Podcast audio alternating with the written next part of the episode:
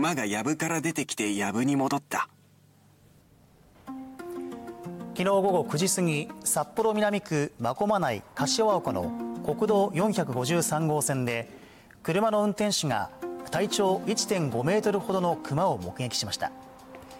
熊は車と10メートルほど並走した後山に立ち去ったといいます。そして同じ場所ではおよそ6時間後の今日未明にも熊が目撃されました。正午を過ぎました。現在札幌市の職員らが山の中で熊の痕跡などを調査しています。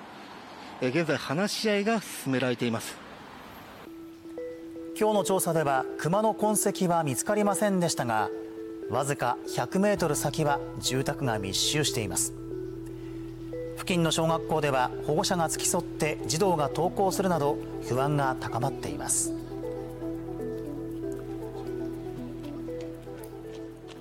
すごい結構近い場所だったのでやっぱり怖いなと思いました